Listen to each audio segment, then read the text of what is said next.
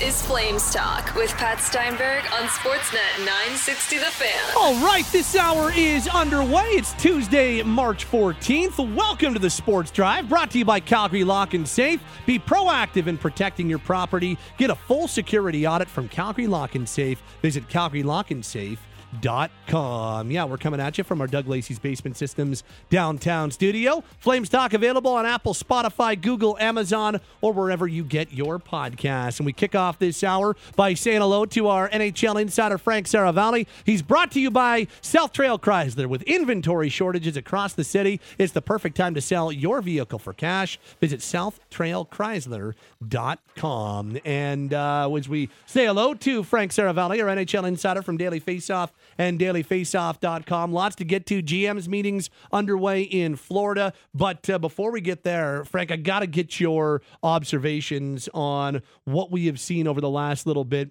with Jonathan Huberdeau and Darryl Sutter because this is a story that you've been talking about for a number of weeks now and and you've discussed publicly about you know why was Jonathan playing on the right side as opposed to his natural left side? He gets moved back to the left side for Saturday's uh, Sunday's game against Ottawa. There is some comments made by Jonathan some comments made by head coach Darryl Sutter. Frank I'm I'm just curious as to how you've observed this whole thing and and the last few days in Flames land Well, it just, I think it speaks to how difficult the year has been for Jonathan Huberdeau in general. And look, uh, full stop, he hasn't met expectations, hasn't lived up to expectations this season.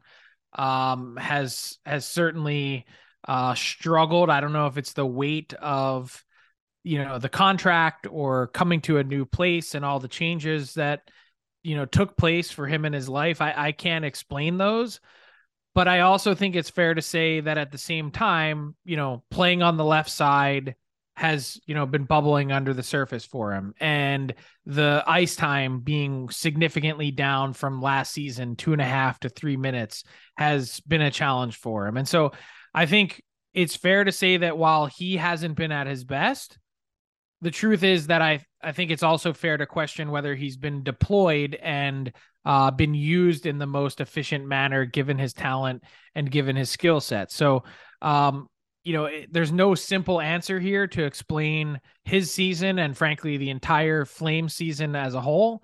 But I, I think you know there's been lots of different points of friction, not just with Jonathan Huberdeau, but I think with a lot of other guys on this Flames team that has has made this year a bit of a challenge.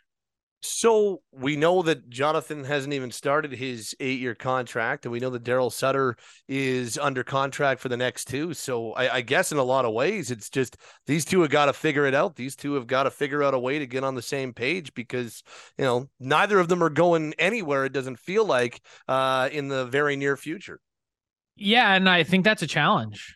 I think it's a yep. challenge for the Flames that they have to figure it out because this is a guy that you've committed a massive amount of money to and it's a challenge for you know Darryl Sutter as well because he's got his contract. So it doesn't really appear that you know, and, Darryl Sutter is a proud guy. Like he's not someone that's going to take a back seat. You know, he's been, um, you know, certainly with his post game press conferences and the way he's tried to downplay it. I understand his his thought process, but at the same time, um, he feels like he's doing what's best for his team. So he's making decisions, you know, not to be, you know, to draw draw a line in the sand or or to be a stick in the mud, but it's to it's to try and get the most out of everyone. I just think there's a lot of questions still to be answered about a lot of things about the flame season. Yeah. You know, from training camp right on, from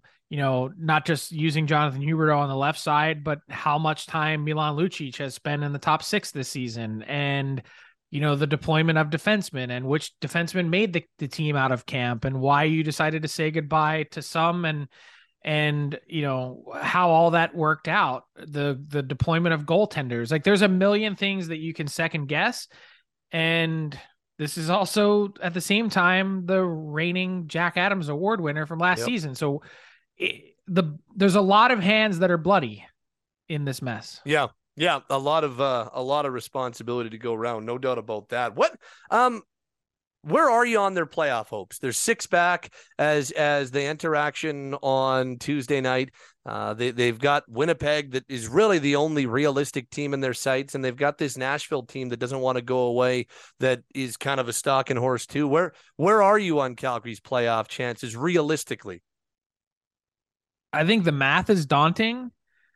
And if there's a team in the Western Conference that has the ability to to get in, it's it's this Calgary Flames team. They've got the talent, they've got the ability, they've got the goaltender if he plays well, they've got the scoring to get there if they, you know, can put it all together.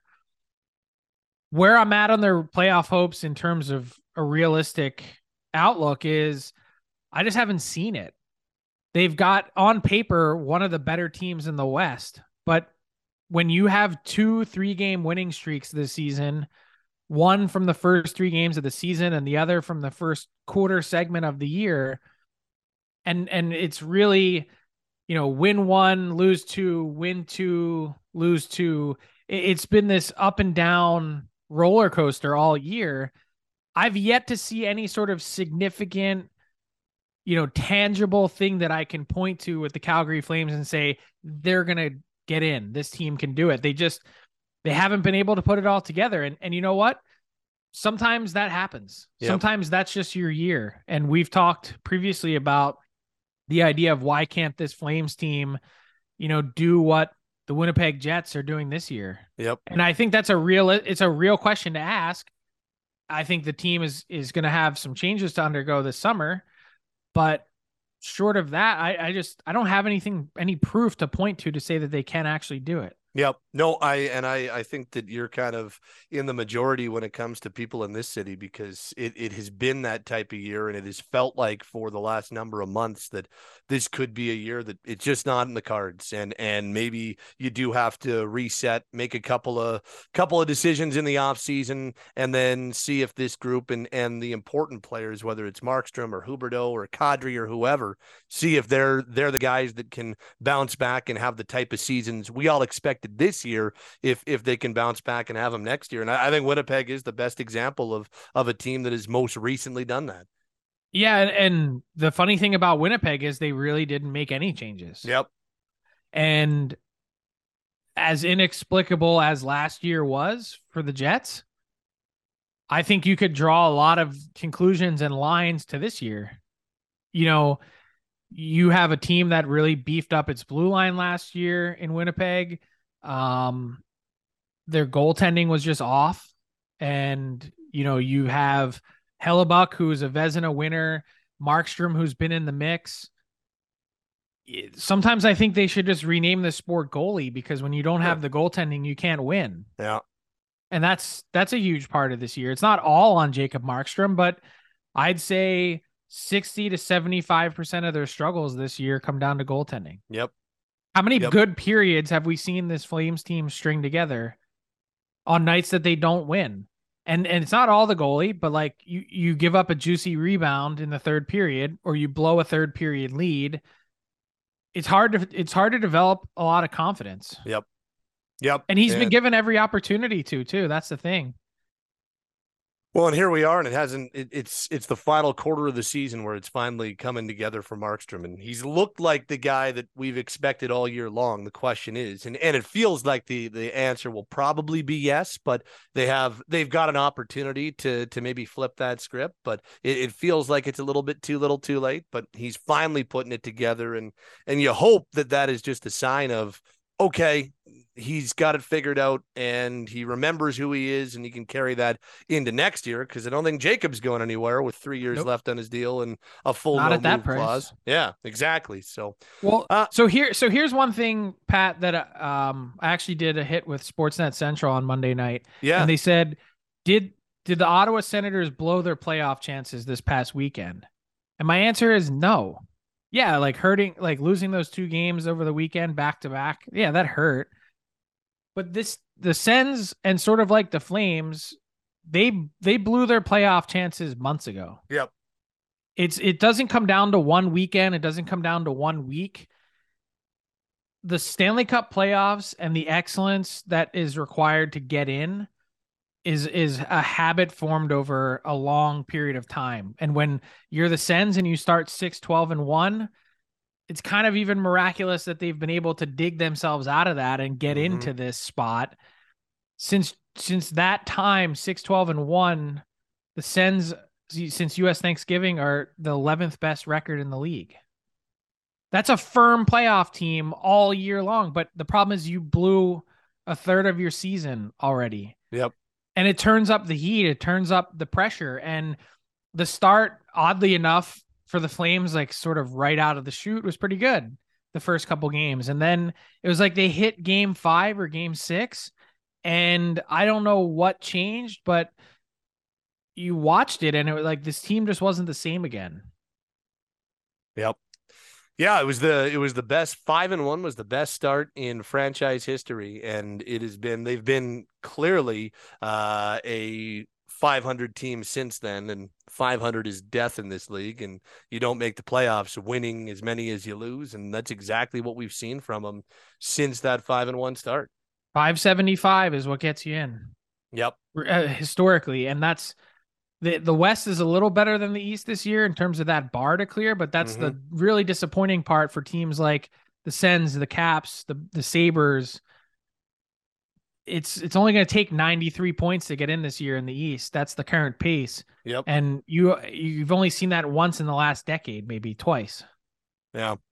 Uh, Frank Seravalli's with us. He's our daily faceoff NHL insider. Joins us Tuesdays here on Flames Talk. Uh, what uh, did we learn, or have we learned anything? I know that Gary Bettman is going to talk Wednesday at GM's meetings in Florida, but did, have we have we learned anything uh, anything juicy from the GM's meetings uh, on day one? I, I wish it's been a bit of a snooze fest in Florida, and as much as I would enjoy the sun and the sand and and the much warmer temperatures than what we have in in Philly and no doubt Calgary today, um, it's been a very quiet GM meetings. There has been a lot of talk and sort of no action, and sort of the refrain you always get, Pat, when you get to GM meetings is the game's in a good place, and I always rail against that sort of idea of complacency, especially from a business standpoint, because I think things could be so much better. But when you're talking about instituting more video review, everyone's head explodes. Like you don't no one needs more of that. And that's basically what's on on the agenda. It was video review. Should we start reviewing things like, you know, friendly fire high sticks? If a, you know, player lifts a stick and it's a if it's his own teammate, but it looks like a high stick. Should we, you know, check that out on video? What do we do about pucks over glass if the officials miss it? We're not talking about major things here. And the other Mhm. thing was, you know, fighting after big hits. 89% of the fights that occur when a teammate comes in to defend another after a big hit, the hit was clean. Do they need to police better with the instigator? The answer so far to all these things is eh, they kind of shrug and they're like, well, we don't, we'd like to maybe see it tweaked a little bit, but not enough to the point where we're ready to, you know, go further to cross the line with more video review. So, uh, through the first two days, it's been very quiet. Gary Bettman, are, are we expecting when he speaks any update on what this salary cap situation is going to look like and any clearing up of this whole escrow situation? That to me is the biggest news item of the whole week. What does Gary Bettman say about the salary cap? And he, you sat down with him at the dome uh, two weeks ago, three yeah, about weeks two ago. weeks ago. Yeah. Yeah. And I'd expect him to say almost exactly what he said then on Wednesday, which, if I'm paraphrasing correctly, was something along the lines of the revenues this season, when they're all tallied up at the end, there's a chance that the debt could be paid off. It's more likely that it won't be, and that it'll be a small amount remaining, a manageable amount.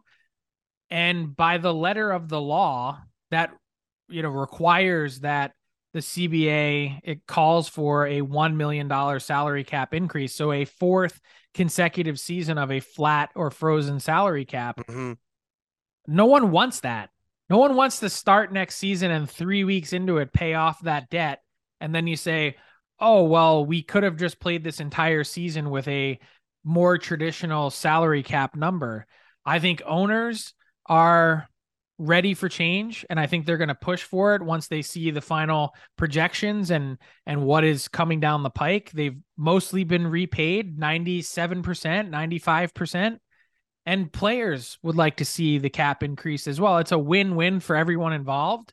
So I think it's going to come down to a negotiation this summer. It's going to come down to Gary Bettman sitting across from new NHLPA executive director Marty Walsh and hammering out something that makes sense for everyone involved where the owners still get their their their debt fully repaid and players get the the cap increased and teams like the Flames that Yep. need that extra bit of money given what they've already got committed with the Huberdeau and Weegar contracts kicking in they they need the space it's time Yep. Yeah. It it, seems silly that okay, we expected three weeks into the season to be paid off. So yeah, pay it off and we'll increase the salary cap. It seems like a a pretty simple, pretty simple compromise, but simple compromise when it comes to the league and the players association isn't always they don't, they don't always go hand in hand. it comes down to leverage, right? And that's the Yep. thing is Gary Bettman knows everyone wants it to increase. So unless he's getting something for it in Yep. return, there's no real reason for him to, you know, step out and and increase the cap because he could just keep it the way it is because that's Yep. what the the agreement calls for. A few more with Frank Seravalli, our daily face-off NHL insider, joins us Tuesdays here on Flames Talk. Uh, what was uh, what was your reaction to the big news out of Philadelphia with Chuck Fletcher out and Danny Briere in as the interim general manager? Not really a surprise in the sense that I think everyone around the league knew that something was coming in terms of a change with the Flyers in their GM role. The way this season devolved, the idea that John Tortorella was beginning to be the voice of this team publicly through statements and letters to fan to the fan base. And then the trade deadline itself, it sort of threw what was already a pretty toxic energy in the marketplace into overdrive. And look, there were protests, Pat, at Wells Fargo Center. Hmm. It's not just fire Chuck Fletcher. It was Comcast needs to sell the team. This is a corporate entity that it just doesn't have the same feel. It's a little bit soulless in terms of what it used to be. And that's that's been a real challenge for this team to try and overcome. In fairness to Chuck Fletcher, I think he dealt with a lot of things that were above him in the sense that things that were out of his control. The Flyers actually acknowledged that, but it was it was time for a change.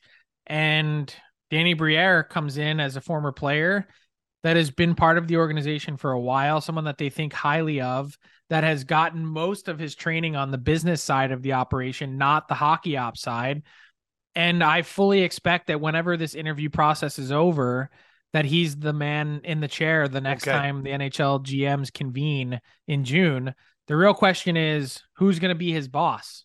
Who's going to be the president of hockey ops, if that even is his boss, as they decide to split this one overarching position into two?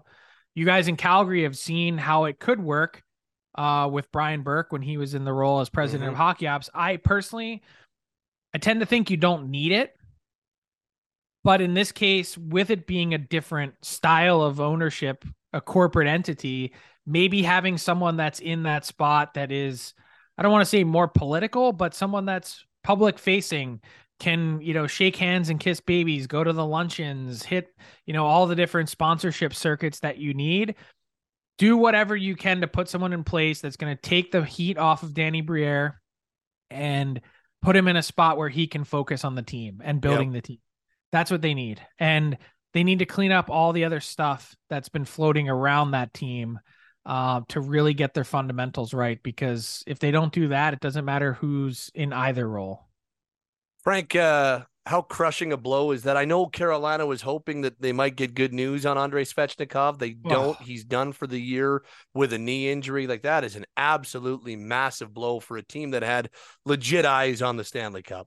Yeah, and I think all that it's done now, Pat, is sort of reinforce the idea, I think unfairly from fans saying, see, if this team had just done more at the trade deadline, they'd be in a Mhm. way better spot. Who who sees one of your top players tearing an ACL coming? We don't have crystal balls. And I think it's unfair to criticize people that way.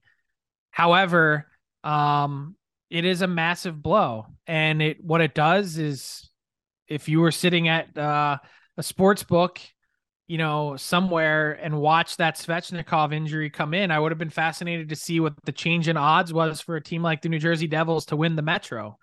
It changes the dynamic a bit. You take an elite shooter, a goal scorer, uh, a shot threat out of their lineup, and you take a team that some say, well, they don't have a superstar and therefore are going to struggle to win when it matters most. You take one that's the close, you know, him and Aho are sort of the closest thing that they have to a superstar, and you take one of them out of the mix.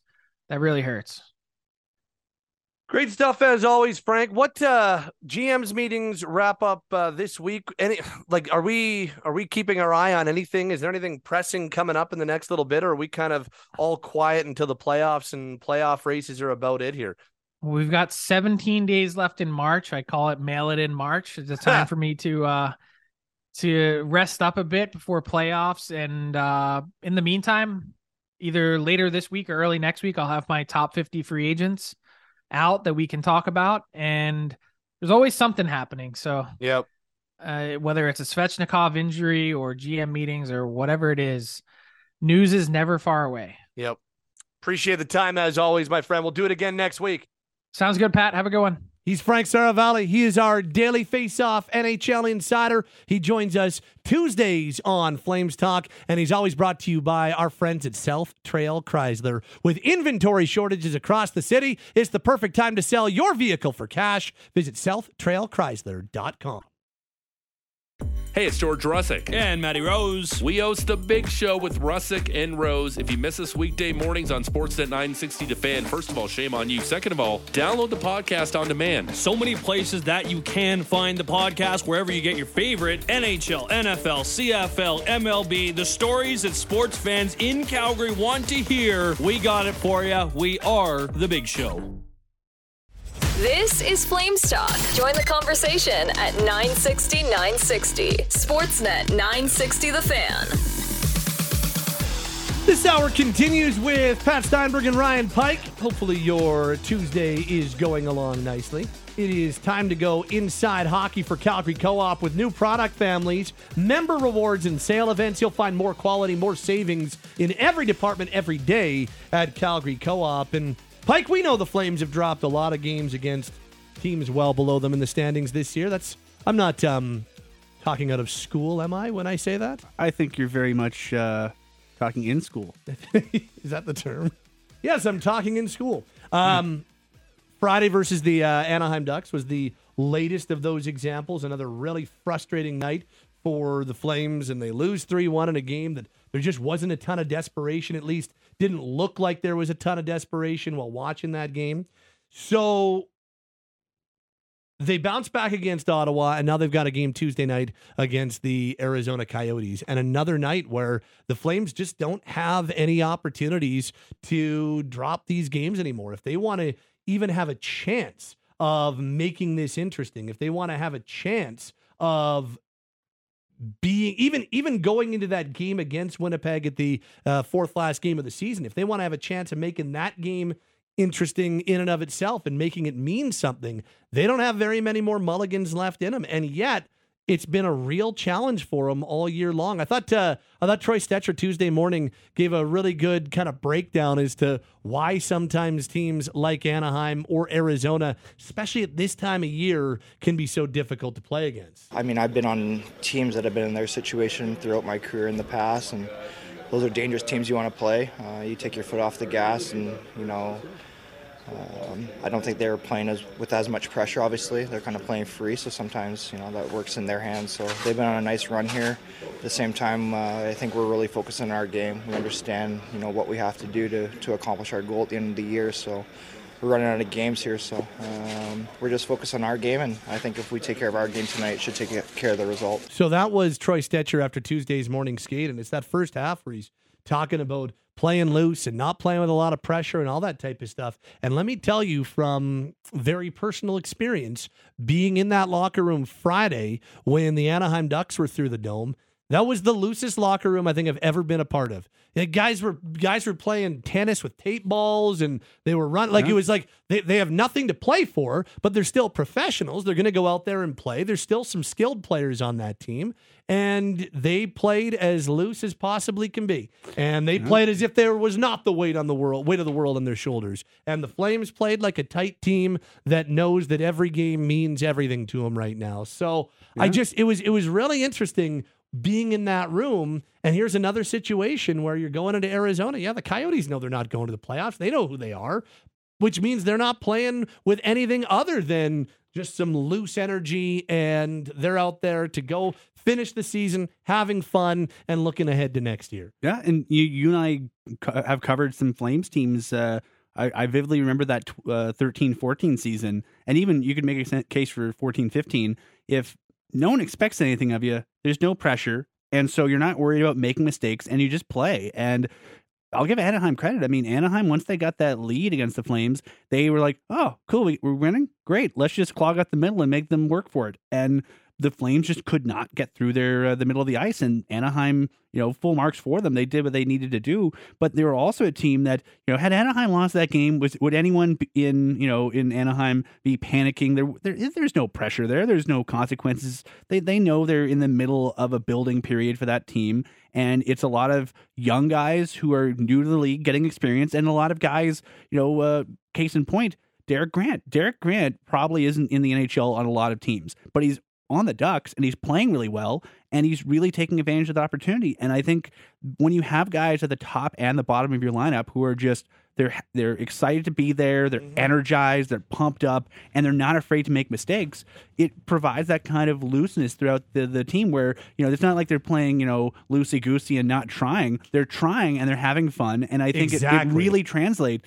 And I think that's one of the challenges for a lot of teams where if the Flames, like, I mean, you know, we we've seen Flames teams when, you know, at their best play loose. And I think the challenge, I think probably the biggest challenge in sports uh, from a coaching perspective, from a locker room perspective, is when things aren't going their way, when, you know, the, the, the proverbial noose is tightening, for lack of a better term, how do you keep a room loose? How do you keep guys upbeat? How do you keep things from becoming, uh, to use a phrase, funereal?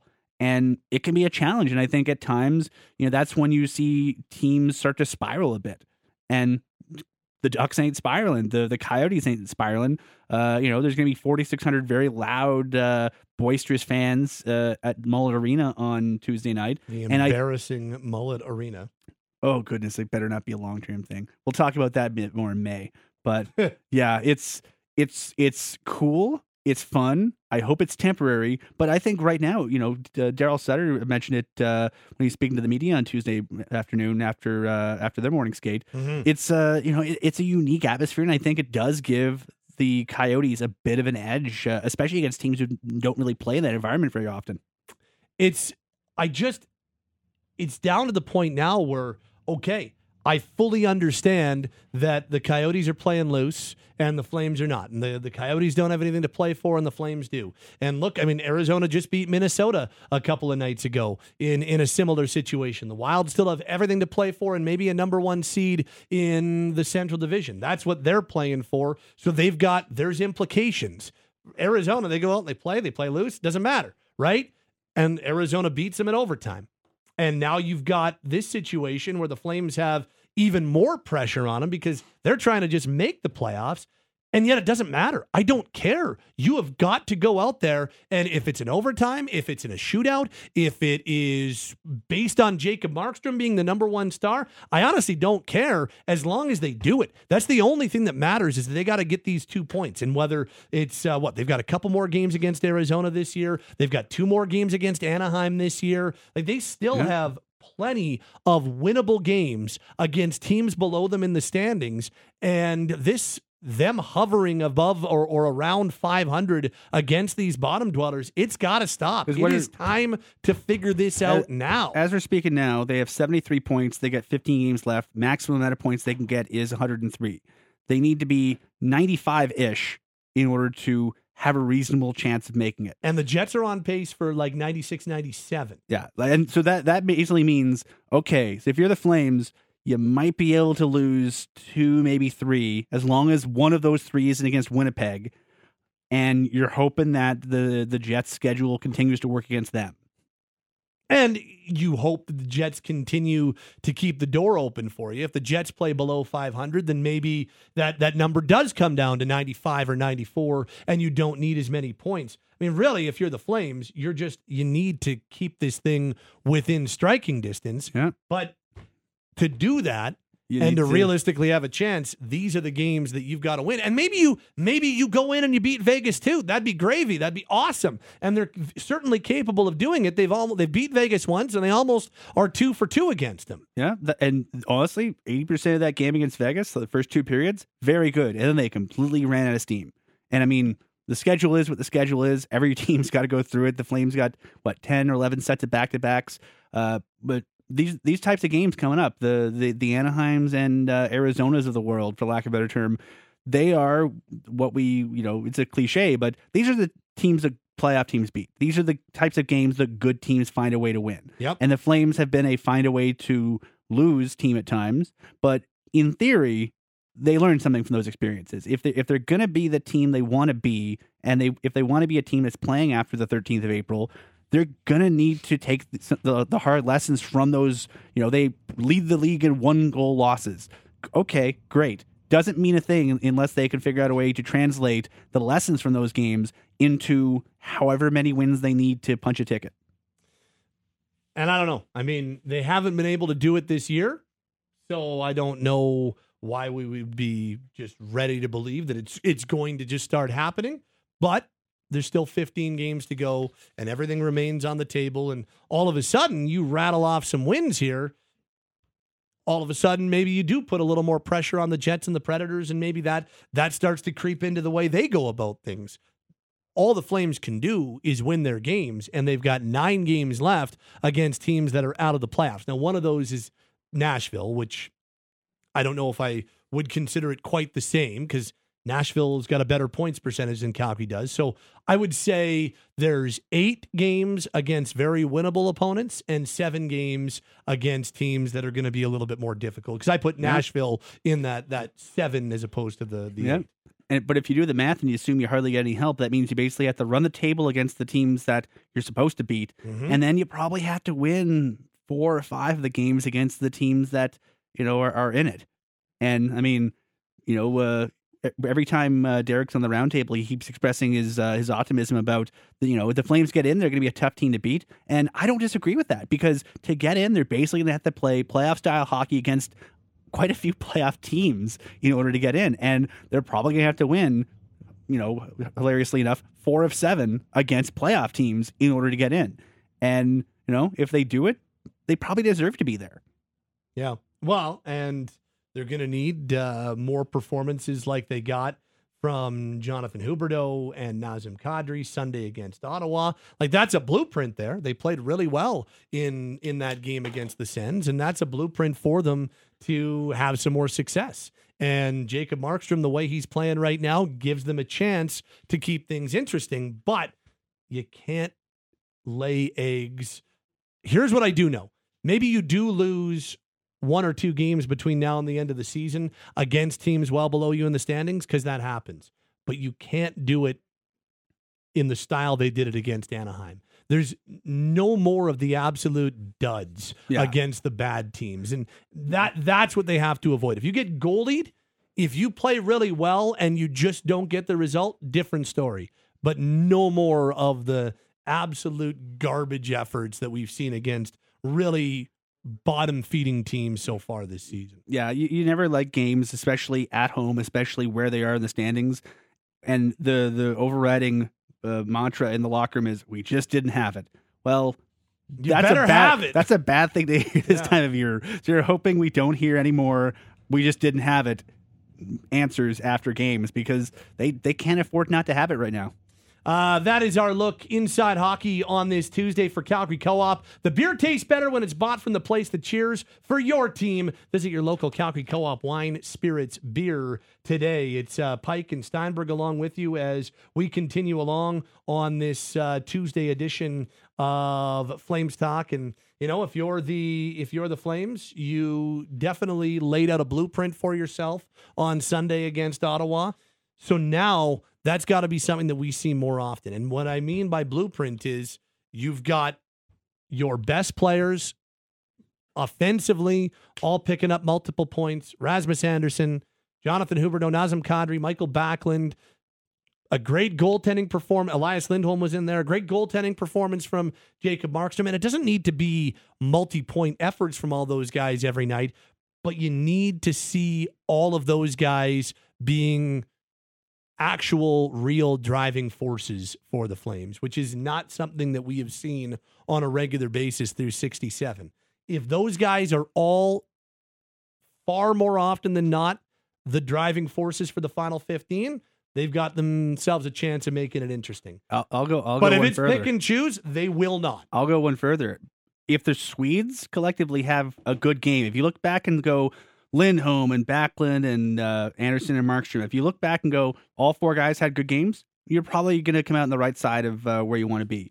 Uh, if some of them are a little bit eh, then you might be in trouble Mhm. because those are the guys that touch every bit of the game that basically are the the heartbeat of the team and if if they can if they can drive the bus the way that you know like heck by the by the time a non-swede got a point in that game the flames were up 2 nothing Mm-hmm. and they'd had some really nice special teams moments if they can have a bit more of that if that if those guys can do those types of things semi regularly i think they're in good shape Yep. if they're if they're more of an an aberration then they might be in trouble Uh, and um, then there's the whole Jonathan Huberdeau conversation, which we have, and I want to close because you have not had an opportunity to uh, give your thoughts. oh, on what it. happened what happened with huberdeau He's back on the uh, back on the left side, you know. Oh, yeah. on the right. I heard about that. You know, there's been a couple of people who have mentioned it. There may have been some comments made by I- the player, I, the I. I recall writing a Oh. thousand words about that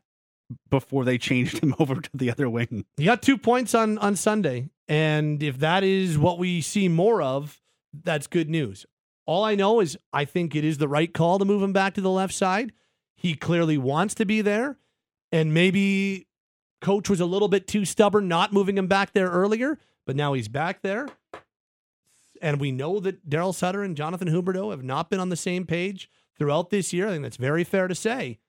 Now it's on Jonathan to go out there and he's he's been moved back to the left. Now go and prove that that was the correct decision. Yeah, because we've we've seen Jonathan Huberdeau, regardless of what side he's played on, he, he- progress has come in fits and starts. There hasn't been the consistency I think either him or the coaching staff would want to see. You know, when when they put Jacob Pelletier on his line, they had three or four really nice games offensively, and then it sort of quieted down a bit. Even when you know uh, when he was put on the line with Milan Lucic, when the when December when he was moved to the right side to begin with, he had a you know a few pretty good games. Uh, they had that one game where they got multiple points in San Jose, I believe Yeah. and it was it was a very nice start. Everyone's like, "All right, okay, I guess he's in the right spot," and then quieted down. Yeah. I think the the the challenge will be can Kadri and Dubé bring him out offensively a bit more consistently than his other line mates have because if Jonathan Huberdeau can find that mojo, find that rhythm, find that consistency, he's a really good player. That's why he was so good last year. That's why he 100, had 115 points. But I think the lack of consistency in terms of role, in terms of performance, in terms of engagement, I think that's why he is where he is now. He's Ryan Pike. My name is Pat Steinberg. That'll start to wrap up this hour. Uh, Cam and Taylor have been our producers, and this hour has been the Sports Drive, brought to you by Calgary Lock and Safe. Be proactive in protecting your property. Get a full security audit from Calgary Lock and Safe. Visit calgarylockandsafe.com.